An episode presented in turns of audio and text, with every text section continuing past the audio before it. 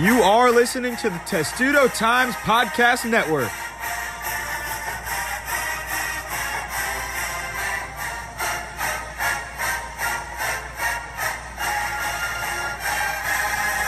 Welcome to the Testudo Times Podcast. Matt Levine and Lila Bromberg with you today.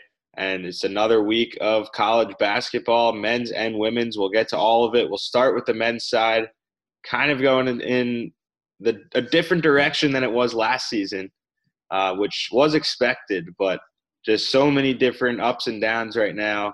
And they sit at 6-5. After a loss to Michigan and Indiana. We'll talk a little bit about both, and we'll get to a preview of a game against Iowa on Thursday, and then they play Illinois on Sunday. So it doesn't get easy for this team. Every night it's a battle of playing a team that's pretty much better than them. Yeah, I mean, we knew coming into the season that just losing pieces in Jalen Smith and Anthony Cowan and just like the recruiting class coming in and kind of their misses in the transfer portal and getting, grad guys coming in. It's just they really missed the mark this offseason. Turgeon didn't really recruit anyone that was good enough to replace Anthony Cowan. I think Eric Ayala is much more of a two player. And they didn't really have that dominant talent down low either. And it's really shown, I think that would have been tough for them regardless. But in a year like this in the Big Ten, when you currently have 7 teams ranked in the top 25, you had 9 last week. I mean, it's just not going to cut it. And, we said going into the season that this was not going to be a great year for this team, and it's certainly showing already. And something that is a bright spot for this team is the height in the backcourt in terms of its guards. But when you look in the front court, they don't have any height there. And they got absolutely torched by Hunter Dickinson, freshman for Michigan, and that led him to win freshman of the week again in the Big Ten. So in that game, there was really no stopping Dickinson, a DeMatha guy who said some things about Maryland not recruiting him heavy enough before the game. He said it after the game as well. So there was a lot on that, and he did come into the Xfinity Center, and he just beat Maryland. I mean, it was one of the most dominant performances I've seen from a freshman against this team. And after a couple shots he made, he would stare down Maryland's bench, and that got him a technical foul in that game. So there must have been something very heated too. There must be something personal there. I don't know, but he really came in and just took it to them. Yeah, I mean, you mentioned that height down low, and they're currently having Donta Scott play like 3 positions, and he's excelling at it, and he has played good against those guys. But at the end of the day, you need an actual guy down there. Jalen Smith hasn't been great. He got into foul trouble against Indiana and had to leave the game with 5 minutes left, which just can't happen. And Turgeon hasn't been playing Chol Marial, and Matt and I are a bit divided on this. I personally think that he is a good player, at least from what he's shown in recent games. Does he have a level they necessarily need? No. But when you have this team, sometimes you just need to bring in a guy with that height, especially when you have that second half against a team like Indiana or kind of a team like Michigan where they're just grabbing all the boards. You need that height there. In that Michigan game, then in the Indiana game, he only played 7 minutes combined in those games. And I understand there are concerns there in terms of his shooting, the movement, and things like that. But I think he has looked improved in the games he's been in, and I've been kind of surprised by how quickly Turgeon has taken him out and how little minutes he's gotten. He hasn't turned the ball over since back against Clemson on December 9th. Has he really been able to score much? No, but, he's been solid at the line, and he honestly just hasn't really gotten the chances, but he's, had a lot of blocks. He really showed, I thought, against Purdue that he can kind of, defend in the paint even against these bigger guys just because of his wingspan. And I think that could have helped them in both those games where you're getting out rebounded, especially in the second half. I mean, I think he's a presence in height down low, but for me, I want to go with the guy who's a little bit stronger, like a guy like Donta Scott, who's lacking the height and has that more muscle and more aggressiveness as a player. So when I think of Chol getting low amount of minutes, really. Single-digit minutes in a lot of these games. Hasn't played double digits since Purdue. And I think that's just a matter of stronger Big Ten big men. And Hunter Dickinson just being too good for Michigan. Nate Reuvers, another guy on Wisconsin who's just too good and too strong.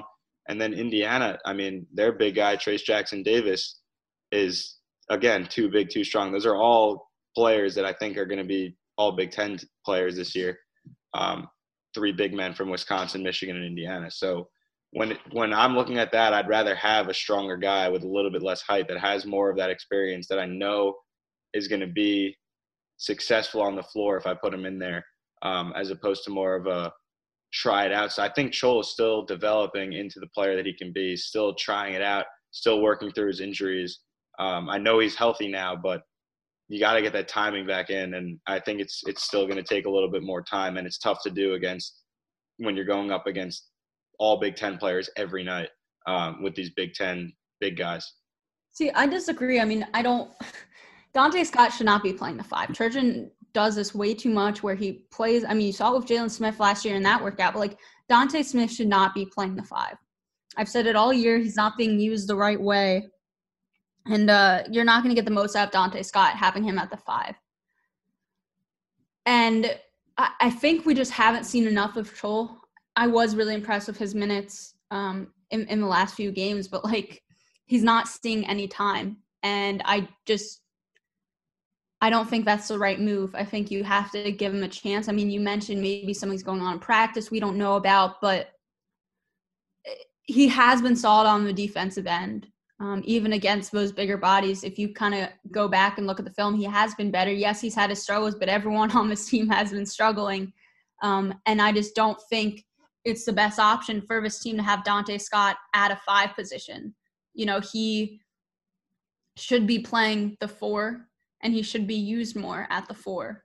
And you can't really completely utilize his skills if he's at the five. And you know, again, that's another one of those things where it just hurts a guy's NBA. It hurts a guy's pro chances. It doesn't utilize them in the best way and allow them to really give all of their skills to the team. And I think with this roster and how just the level it's at, I mean, I don't think it's going to hurt you much bringing in Chol just because, like, who they have is not that much better, if I'm being completely honest. I mean, I think Jalen Smith has been good when he's not in foul trouble in terms of just being a body on the floor.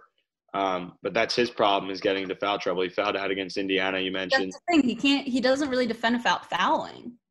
Well, that's his issue in the last couple of games. But when he's not been in foul trouble, he's been pretty solid in terms of not stopping big men, but at least containing them a little bit and forcing teams to shoot outside the arc.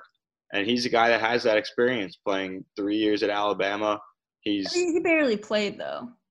I mean, yeah, but if we're going to – go back and, like, look, I don't want to slander Chol Marial, but this guy hasn't been on the floor because of his injuries and things like that. So I think Turgeon has pulled him prematurely, and Turgeon isn't really even giving him a shot. And it's something I've heard a lot about. It's a huge point of confusion for a lot of people because he has played good minutes lately, and it doesn't serve his team to play him, like, 1 minute against Indiana, especially when you're struggling to rebound the ball.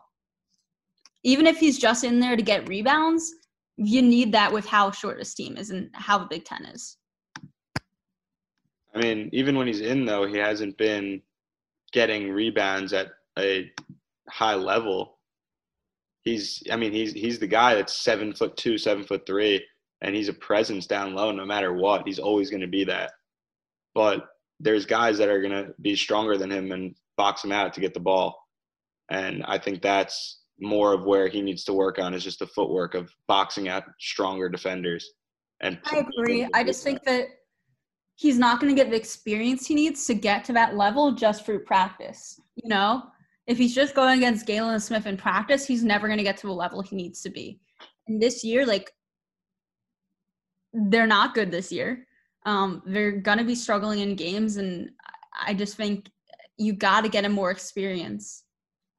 Because you got to at least try. You know, he's never going to get to that level if you're playing him, the amount of minutes you've been playing him. 3 minutes against Wisconsin, 6 against Michigan, 1 against Indiana. And all of those he was pulled not even after, like, a mistake or anything. Like, Turgeon just decided that he didn't want to play him. And I think that hurts them. You know, you got to kind of just at least try there, because he's never going to get the experience to be at the level you need him to be if he's seeing such little game time. He needs to be playing against these bigger bodies in the Big Ten to be able to learn. Well, I'll ask you this. I think going up against Rutgers, only 2 minutes, Miles Johnson was the big guy in that game. Purdue, he played well against Trevion Williams. And then Wisconsin has Nate Reuvers. Michigan has Hunter Dickinson. Indiana has Trayce Jackson-Davis. Iowa has Luka Garza. Illinois has Kofi Cockburn. Like, the next 2 games, do you want him to get those minutes and kind of develop him there against, in my opinion, the 2 best big men in the Big Ten and the best player in the country in Luka Garza? I'm not saying that, but I'm saying, like, in the previous games, well, let's be honest, they're not stopping either of those guys. There's no one on this team down low that is going to be able to stop those guys, especially with Darryl Morsell being out. I mean, yeah, but I'm saying, do you think that Chol Marial should have his – I think he should have a shot, because they're going to be down, like, a ridiculous amount in these games, so you might as well try something new and see if that works. I mean – and if it doesn't, you pull him after a few minutes. All right. The reality is they're going to be down double digits in both of these games. Yeah, but we thought that against Wisconsin too, and they were able to win that game. So, I mean, I will pay you. I will buy you drinks for a night if they win either of these games. I'm only 20, so. Oh, right. You're not 21 yet. I always forget that. I think, I mean, they have a chance. I mean, it's the Big Ten. I mean, we've seen it all year. I'm not going to count them out. I definitely think that both teams. Against a team like Iowa. Yeah, I mean, I definitely think Iowa and Illinois are going to win. Don't get me wrong, but it's not 100%, because we thought that against Wisconsin too. And I thought, I mean, Wisconsin's a different level, in my opinion, than Iowa. I mean, Iowa's a much better team. I mean, personally, I think Iowa's a better team, but when you're talking about Wisconsin has having an older starting lineup than the Chicago Bulls and players that have been here for years, I thought that they would dominate Maryland, and they weren't able to. So I think that every game's a different story, and I can. You also have to think that Darryl Morsell's out. That's a huge factor, and you could see it against Indiana. Yeah, that's a huge factor, but I still think that there's a chance. There's always a chance. That's why they play. They wouldn't play if there was a 0 chance. Okay, maybe there's like 0.5% of a chance. I don't know. I'm not trying to be a pessimist, but, like, let's be realistic here, okay? Like, I'm being very realistic by saying the Maryland team you've seen, you think that they have a chance to beat Iowa or Illinois? Yes, I mean, we've seen it throughout the entire Big Ten. There's no bottom this year. I disagree, but I think Maryland's pretty darn close to a bottom. I don't think there's a bottom in this conference. I think that there's going to be 12 or 13 teams that make the tournament. Right now, Maryland, I think, was last projected as an 8 seed in the tournament. It was a 10 seed last. I saw 8 from one of the guys from CBS, and there's literally no bottom in this conference. Anybody can beat anybody on any given night, and even Iowa. They're not safe. Illinois is not safe. We've seen Illinois struggle so far this year a little bit. I know that they're a much better team than they've been playing like, but there's a chance. I mean, they wouldn't play if there was no chance, and that's just the bottom line. Obviously, but I mean, you look at the standings and you look at, you know, some of these teams. You look at Iowa, like, yes, they've lost games, but you look at who they've lost to, and it's because they've had someone who can match up against Luka Garza. Maryland does not have anyone who can match up against him, and the one player, you know, Darryl Morsell has trained with him since they were younger. They trained together over the summer. Wait, they lost to Minnesota. Minnesota doesn't really have the best big man anymore. They had Daniel Aturu last year, but they still have more height there. I mean, I think Marcus Carr was the difference in that game. Yeah, but I'm saying also, like, you have a guy who can kind of stop them. They had a guy heat up in that game. I just don't think Maryland has that firepower right now.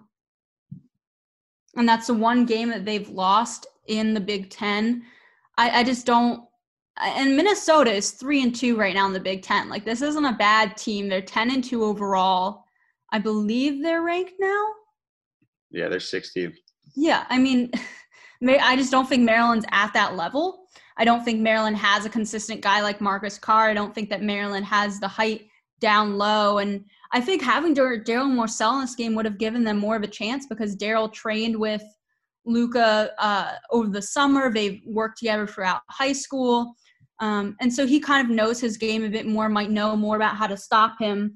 And he just brings that defensive intensity. But I think they're really going to struggle against Iowa and Illinois with not having him there.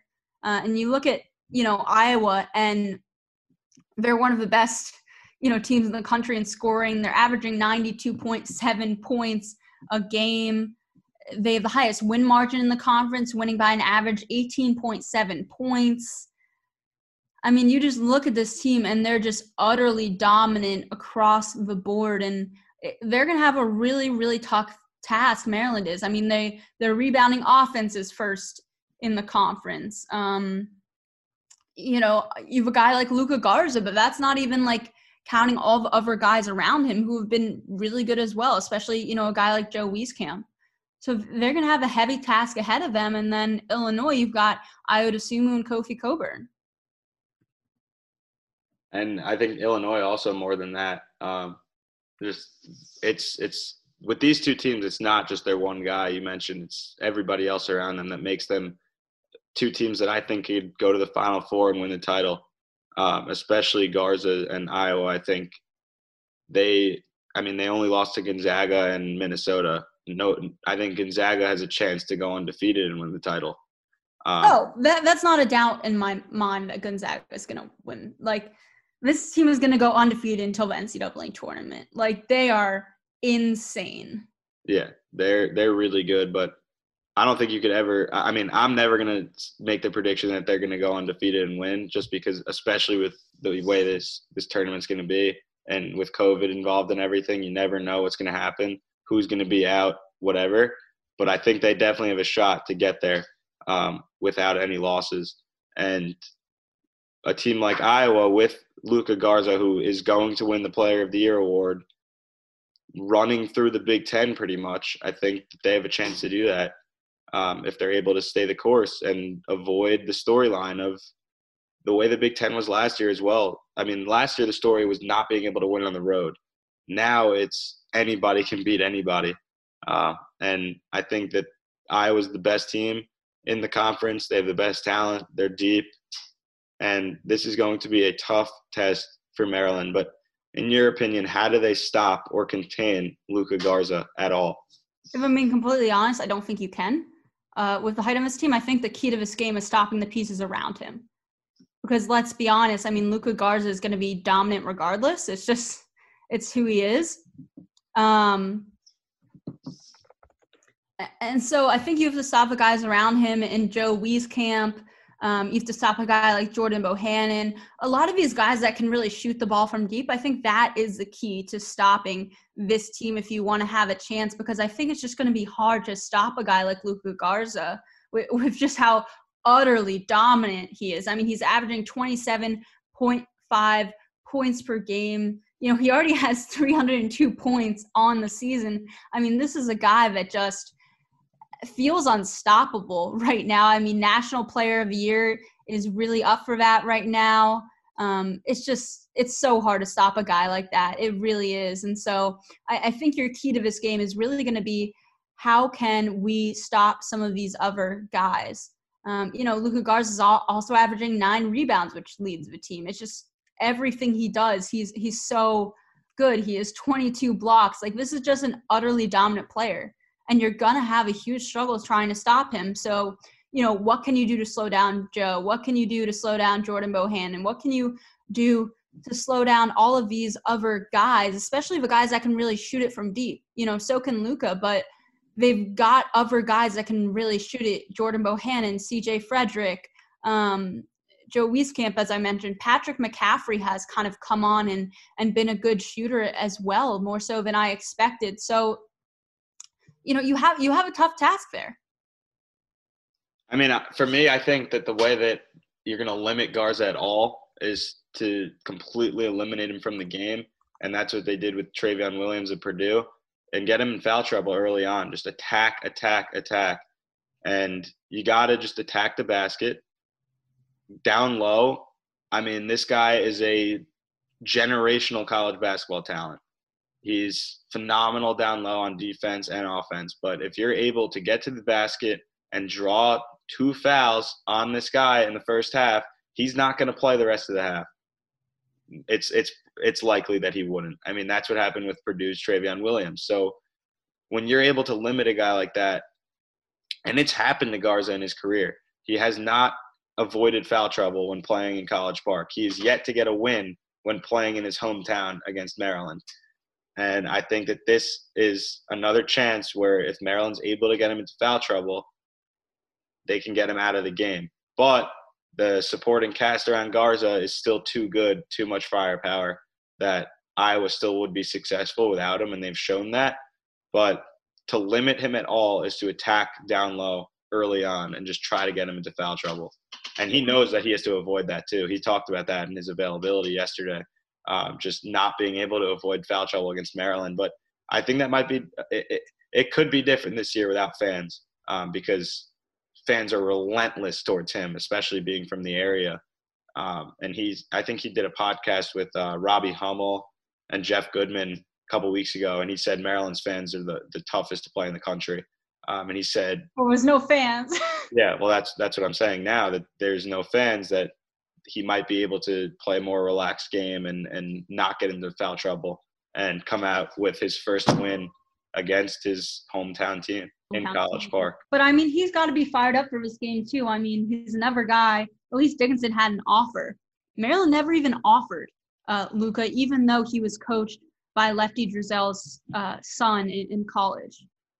I mean, in high school at Murray. You know, he never even got an offer, I guess because they were too busy recruiting Bruno and Jalen, and they kind of missed out on this guy. But I think that's got to give him some motive as well. And Maryland's got to be just, you know, shaking their head, wishing they had gotten that guy. I mean, there's so many different guys that you don't know how they're going to pan out, things like that. I'm not a big guy. I'm talking about. I watched him play in high school. He was good. He's on a different level now, but he was good in high school. I'm curious to see how he transitions to the next level, if at all. I mean, he'll be drafted. I just don't think his body is the typical modern day big man, and I don't know how well he'll transition there. I'm sure, and if he's shooting 48% from deep right now. I said his body, not his skill set. His body, he's just too heavy, and the way he moves isn't the best in terms of the way a stretch five or stretch four would in the NBA now. I think teams will overlook that because they can kind of help him with that easily. You know, like he can easily lose weight. They can easily work on his movement. And I think you can see he actually has improved his movement a bit this year. So I think he does have pro talent. Is he going to be one of the top 5 picks? I don't think so. But I think he'll be a top 20, top 15 pick. Just because when you have a guy that is that dominant scoring, that's probably going to win National Player of the Year, you know, that's someone that is going to intrigue a lot of guys. So I guess before we get into Illinois, where we are going to have one of our good friends of the podcast, Brandon Sumberg, in a few minutes, who has transferred to Illinois with the pandemic and is covering that team, is going to come on and join us. Matt, predictions for this game? I think Iowa wins by 15-20. And we've seen Maryland's offense falter a little bit.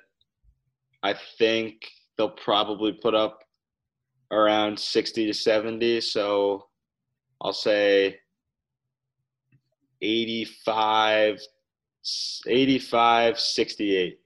Wait, are you serious? You literally just said the exact score from my preview that I was working on. I'm not even lying. That was my exact score I had on the preview I was working on. 83-65. No, I'm fine with us being on the same page. I'm just saying that was exactly my prediction. Well, I don't want to take your predictions because they're never right. So hey, my predictions are often right. Do you remember the Minnesota football game? I do remember that. So now we're joined by Brandon Sumberg from the Daily Illini, an Illinois men's basketball beat writer. And Brandon, how are you doing today? Good, Matt. It's good to be on the podcast. You know, once upon a time, I too was with Testudo Times, so it's great to be back for a little reunion with you guys. I know. Yeah, no, it's good to be back. I'm happy to see you guys. I am sad I won't be coming to Illinois to see you. It's kind of weird to travel to games now with everything being virtual, but you know, we're having this matchup we were just talking about before, you know, we started recording about how this has really become, you know, Maryland's rivalry in the Big Ten. Just now being from the Illinois side of things, how are you kind of viewing that rivalry, having covered both teams? Yeah, absolutely. I remember last year before the first game at Maryland, Illinois forward Giorgi Bezhanishvili actually said, you know, I don't think they like us too much. We don't like them too much. And then they played two awesome games last year that both came down to the wire. So, I mean, the past three games, these teams have played some really good, really fun, really tough games. And, you know, even though I think Illinois' roster is a little better this year, I don't really think it matters because 2 years ago at the Garden, it was Maryland who came in as the heavy favorite and Illinois, as the underdog, took them out. So I think when you go into this matchup, you almost have to throw out the records and see what happens on the court because, like you said, I don't think these teams like each other that much. Yeah, for sure. I mean, that was a great game at the Garden. It was very surprising. I don't think, you know, like you said, anyone expected that in those games last year. I mean, you've that famous game with Anthony Cowan shooting from the Gary Williams logo. I mean, you and I were both at the Illinois game, which was just incredible. I remember Scott Van Pelt was there. So we got to kind of hang out with him a little bit. And it was just that building was insanely loud. You're not going to have that this time around, but just both of those games were just an amazing atmosphere, amazing games. Obviously, you've got a lot of different pieces, especially for Maryland, but I think you're right. It kind of could go either way. I think Illinois definitely has the advantage just in terms of talent, but with this rivalry, it'll be interesting to see. Yeah, no, it's going to be fun. And now you have a couple guys that have played in this game for a couple of years. Obviously, Maryland has juniors Aaron Wiggins and Eric Ayala. Illinois has junior Ayo Dosunmu and Giorgi Bezhanishvili. So this is like the fourth matchup for them all against each other. So there's definitely going to be familiarity there. Yeah, what has stood out to you so far about this team this year? Are you talking about Illinois or Maryland? Yeah, for Illinois. I know you've been watching a ton of Maryland too. So they have Ayo Dosunmu, who coming into the year was a preseason All-American, but he's kind of solidified himself as one of the best players in the country. You know, when they kind of need him to take over games, he's done that. He scored 18 points in under 9 minutes in the second half against Indiana to pull away against them last week. But this team's more than just Ayo. You know, Kofi Cockburn, the reigning Big Ten Freshman of the Year, he's back and he's a nightly double-double threat. He's elevated his play in conference. He's averaging over 20 points per game and over 10 rebounds per game. And then, like, you know, they have veteran players. They have veteran role guys. They start two other seniors in Trent Frazier and Da'Monte Williams, who maybe aren't as, you know, big a name as Ayo and Kofi, but they're seniors. They're really solid players. They do what the coaching staff wants them to do. And then freshman guard Andre Curbelo, he's one of my favorite players to watch. He provides an instant spark off the bench. He's averaging over 6 assists per game in conference play off the bench. So Illinois, I think, you know, they have a star, but they have a lot of weapons offensively that they use to beat teams. And what can you say from the play of Andre Curbelo so far? I mean, this guy, it seems like every night, every broadcaster is just all over him. Yeah, I mean, he's one of the most fun freshmen in college. He just, whenever he has the ball in his hands, like, he sees passes that I don't understand how he makes them. I'm like, how did you see this guy open? He wasn't open 2 seconds ago. It's almost like he passes guys into being open. And he's coming off the bench right now, but as soon as he steps in, he's making a huge impact in the game. Like in their win against Purdue on Saturday, he had a plus-minus of over plus 20 when nobody else was over plus 10. So, like, obviously he's flashy, but he's also really effective when he does step into the game.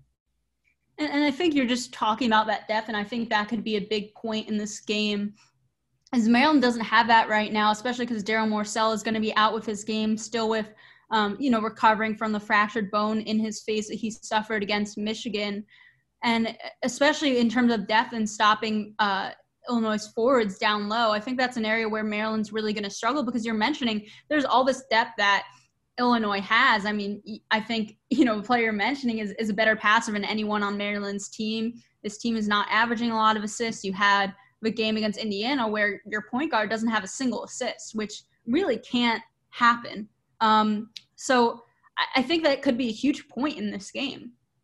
Yeah, absolutely. I think Maryland's going to need all of their front court depth to be ready and be available. You know, Kofi, he's probably the biggest interior force that Maryland has seen this year. He's just a big guy. And so, you know, they might need a couple good stints from Chol Marial or Jalen Smith to not get in foul trouble, because, you know, I've noticed Maryland's gone with some smaller lineups in the past. And I do like when they go small. I think it creates a lot of advantages for them.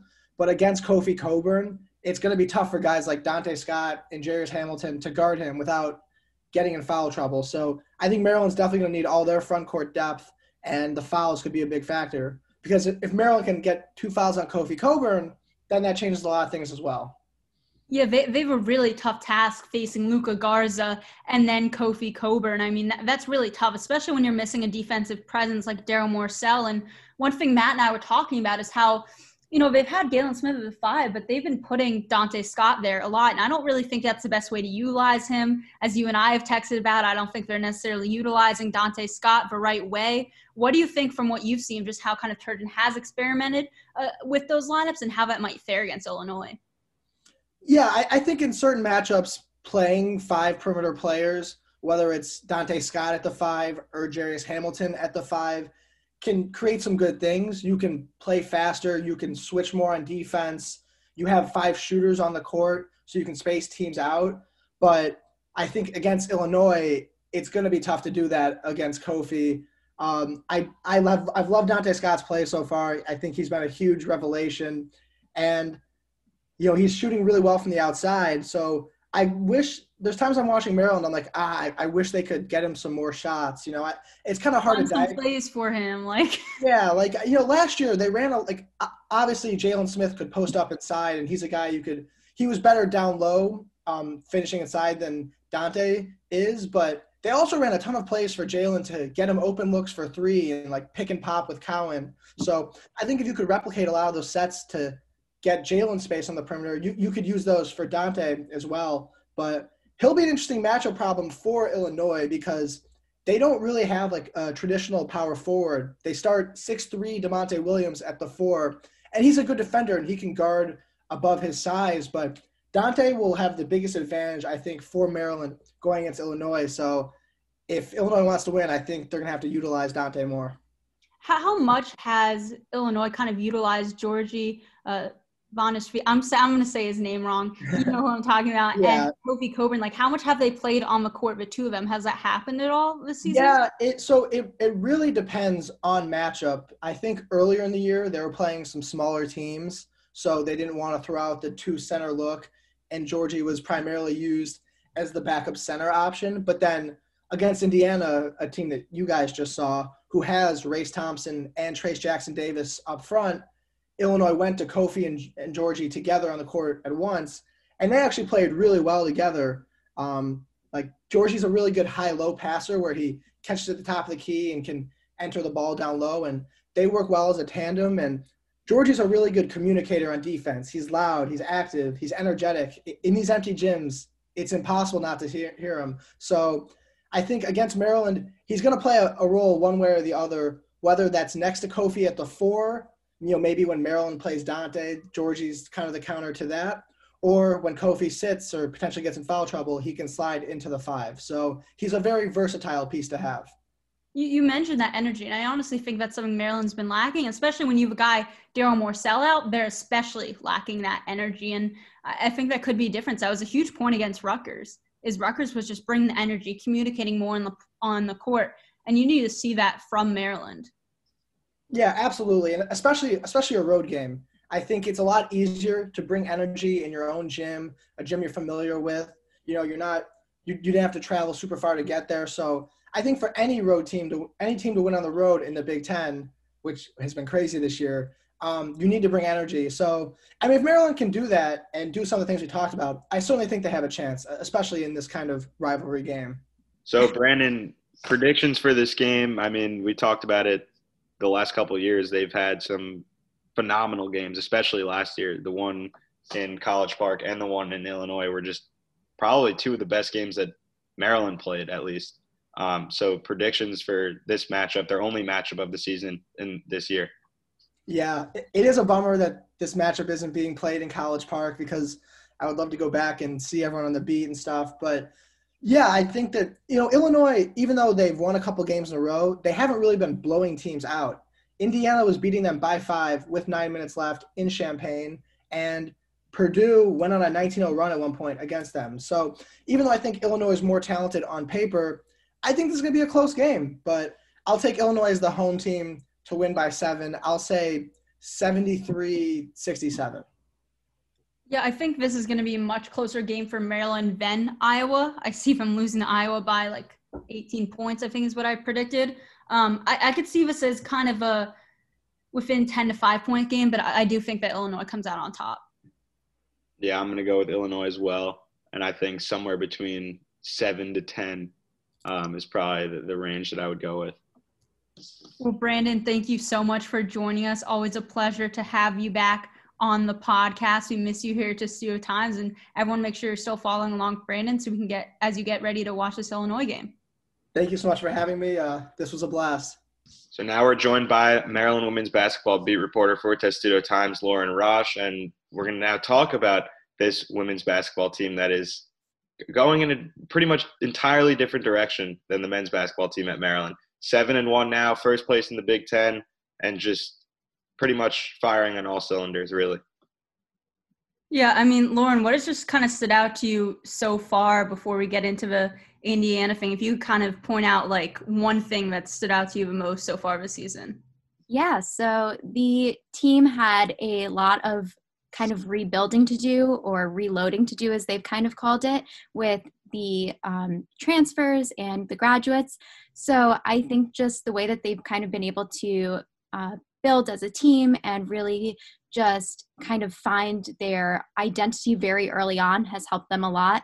And just kind of watching the way that they all play. So like the returners like Ashley Owusu and Diamond Miller, the way that they've just been kind of able to lead the team as sophomores, and in working so well with the transfers as well. It's been really fun to watch, and all the points that they score, all of the three-pointers that's going on, it's just a very exciting thing to watch.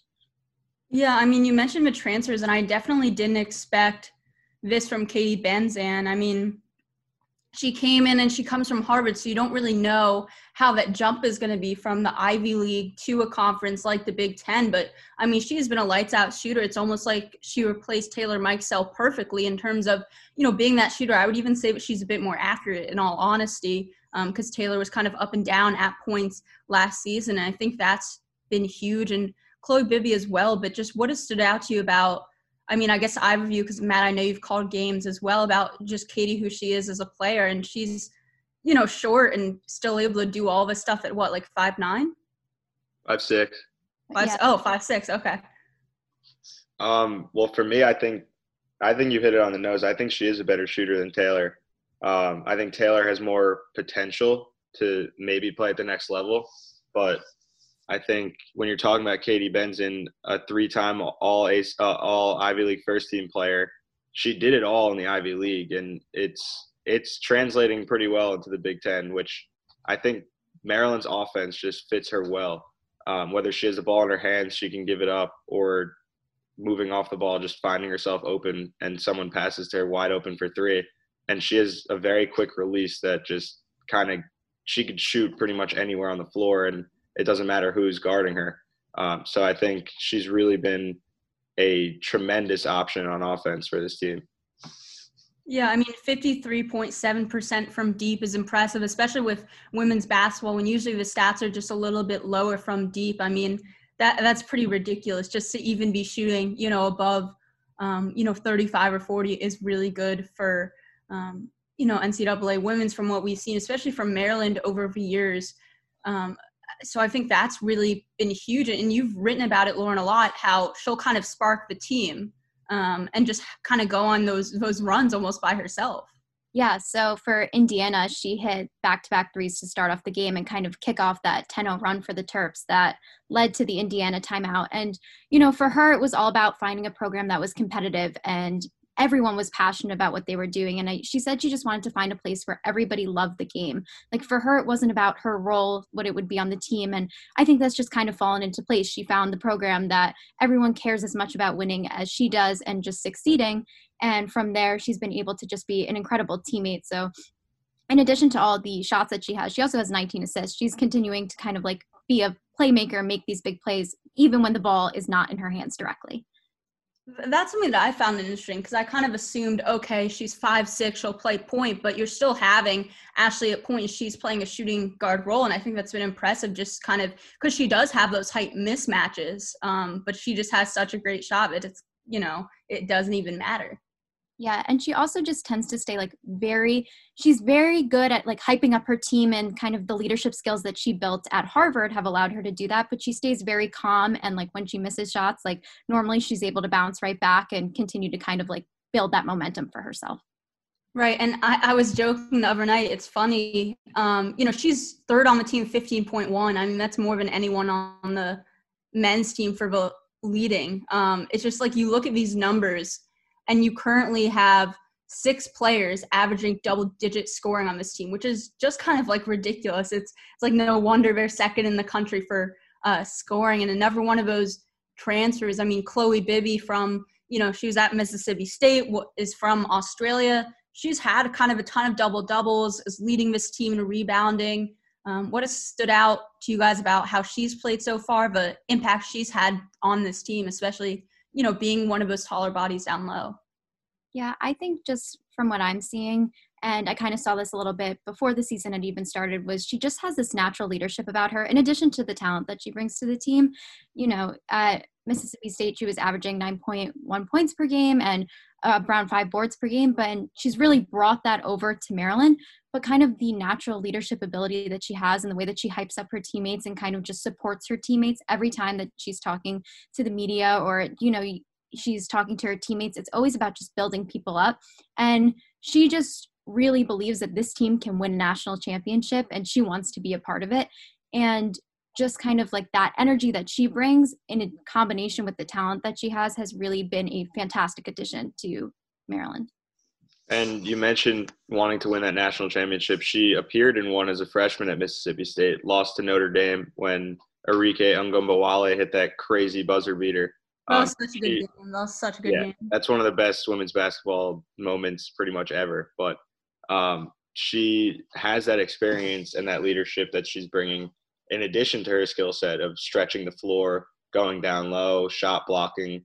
She's really done everything that a big would do, almost like a stretch four, and she could shoot the three as well. So just all the skill she's brought has been complemented well by having that experience, that she's really the only player that's really had that winning experience, because Maryland didn't get it last year to try and go to the Final Four. So some of these players that, like Ashley Owusu and Diamond Miller, who did win the Big Ten title last year in the regular season and the tournament, they don't have that NCAA tournament experience. So it's going to be huge if they're able to play the tournament come March, that they have Chloe Bibby, who lasted the entire way as a freshman. Right, and you mentioned, Lauren, with both of these players, kind of a leadership and energy that they bring, and I think that's just like a common theme you see with Brenda Freeze's teams. You know, she just does such an amazing job of getting her teams hyped up and building that self-leadership. It's something that she's always talked about. You know, self-led teams are always going to be, you know, better. I think the turning point they really talked about last season was we became more of a self-led team. And it seems like when you bring in those two players, you already have Ashley kind of confident and in that role, having learned it last year. It seems like you're really having that, and just the different things Brenda does, whether it's the hard hats and Windex after games, or just the different things she does to bring energy. That's something that's always stood out to me about her teams is, you know, you're not going to kind of see them really get down on themselves. She's always going to pick that back up. So kind of transitioning there into Indiana, I mean, Lauren, tell us a little bit how she was getting the team up, hyped up for that game, in case anyone didn't see the video, because that was one of my favorite things that came out this week. Yeah, so Indiana was picked in the Big Ten coaches poll to win the conference this year, which is something that, you know, Maryland is normally favorited for, and they normally do. And before the game, there was a video put out on Twitter that was really great, that really just like took you inside the locker room with the team. And before the game, you know, Coach Freese was really just kind of like talking about how, like, asking her team what's any different about this year. Like, Indiana is the favorites. Like, we have to go out there and kind of like take that back. And, you know, Maryland did. They worked hard. They played hard. They started the game off strong. They wavered a little bit, but they ended up coming back and winning.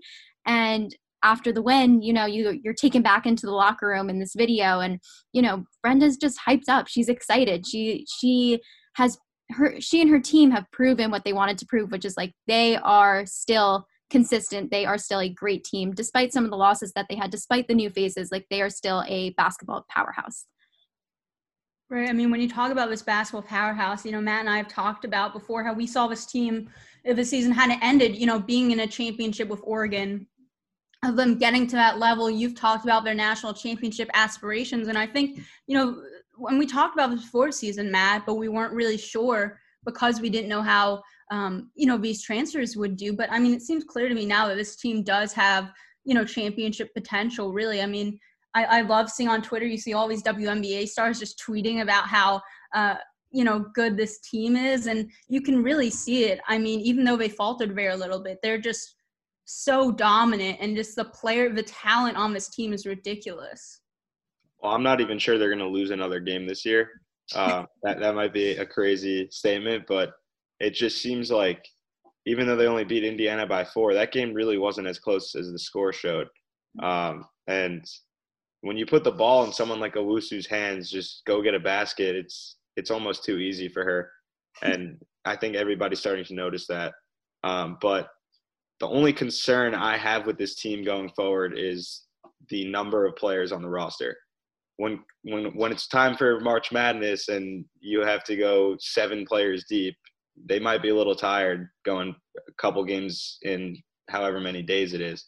But in terms of the skill that they have, they're as good as anybody, and I think they could beat anybody. So, I mean, they have another transfer coming in who's eligible now, Alaysia Styles. I don't know when she'll play, but that's another piece that they can use, another body on the floor just to get some rest for other players. And I think that's huge. And then especially when Angel Reese is able to come back in February or March, that's another piece of just phenomenal talent. Literally was phenomenal in her first week as a freshman. So I think when the pieces come in, they really do have a chance to win and go far in this tournament. But that's right now my only concern, is that they just don't have enough players on the team. Yeah, I understand the concern, and I think they have the smallest roster in the Big Ten, actually. And so that is definitely something to look out for going forward. But they started off their season in the Gulf Coast Showcase, which was, you know, 3 games that kind of tested them really early on. They were playing 2 ranked opponents, and they did lose that second game. And whether that was a fluke or whatever that was, they were still trying to find their groove. I think, you know, that kind of, even though they have a depth of talent, in terms of numbers, you're completely right, it is kind of smaller, but hopefully they do kind of keep that momentum and energy going, and that can help them. And, you know, when Angel comes back and when Alaysia Styles hopefully can play soon, that will kind of add to the rotation. But something that comes up time and time again, whenever, especially what Diamond Miller says a lot, is like, you know, we just went out there and we played Maryland basketball. And when you talk about what Maryland basketball means, and you kind of follow up with that, she always talks about how it's about playing as a team and not as an individual. And they are they're most energetic, and they're playing their best when they're playing as a team and playing this like Maryland basketball style. So I do think if they're able to continue to do that, hopefully they'll be able to maintain some of that energy, even when things get a little bit more intense day by day. Yeah, I mean, you guys both mentioned Angel Reese coming back. Like, if this is how good the team is right now, it seems like they could kind of be unstoppable once you bring Angel back in. Because, I mean, she was incredible in the few games that she played in. And I remember we were talking, we thought that it would be like a huge blow to this team that she was injured. But, I mean, the team continued to excel. And so I think then you bring her back, and, I mean, that's just going to be ridiculous. I mean, with what you have right now, you know, we've mentioned Ashley Owusu and Diamond Miller. They've, you know, they're both averaging over 18 points per game. They're both shooting the ball really well. You know, Ashley's also leading the team in assists. She's leading the team in steals. I mean, she's just been incredible. I mean, you have all these different pieces. Mimi Collins has come in and really, you know, made a bigger impact than expected with Reese's injury. And so it just seems like they're just going to be very, very hard to stop once you bring in that piece of having Angel Reese in. Yeah, I definitely think so too. I mean, every player who's on that roster, no matter how small it is, has something to bring to the team, even if their skills do need to be developed a bit more, which has been addressed. You know, like Zoe Young is still recovering for working on rehabbing her ACL and all of that.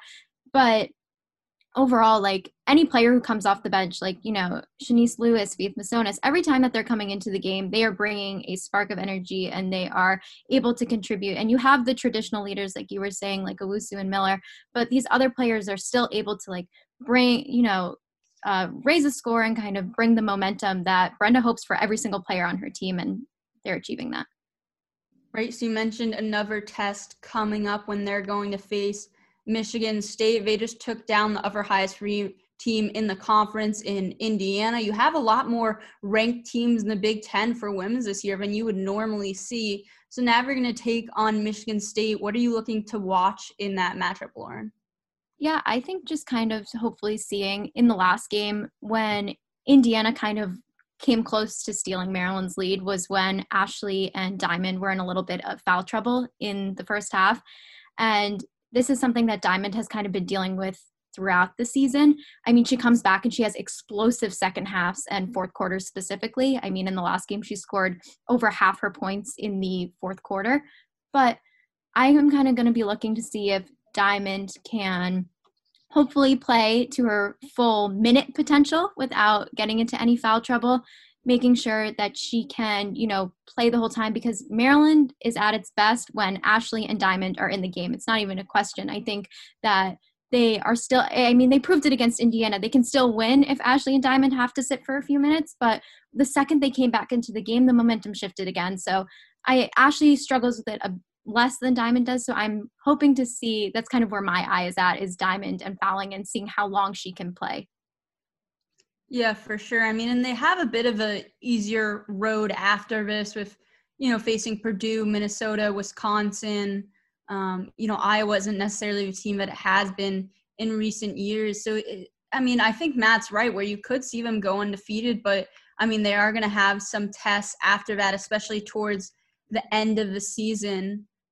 You know, just kind of looking at the standings right now, as we mentioned, Maryland is tied with Michigan State at the lead in terms of conference play. But, I mean, they're going to be playing upcoming after this game. As I mentioned, you have Purdue, a team that is currently 2-2. Then you have Minnesota, who's currently 1-3. Then you have Wisconsin that, you know, is 0-4.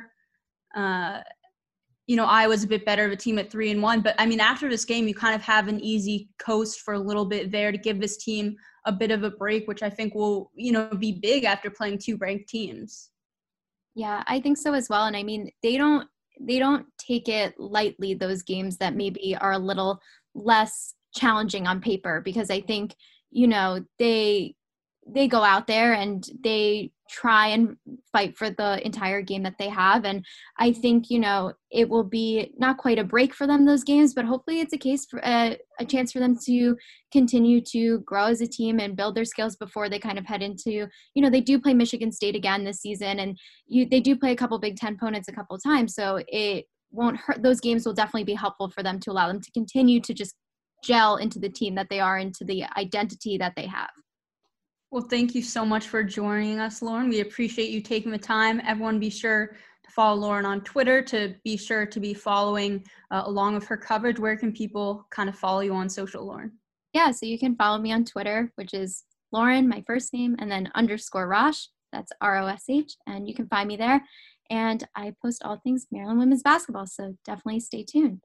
Well, thank you so much for joining us, and thank you everyone for tuning in and listening. Testudo Times will have all your coverage of Maryland and women's basketball and as we start winter and spring sports as well. So be sure to follow along at testudotimes.com.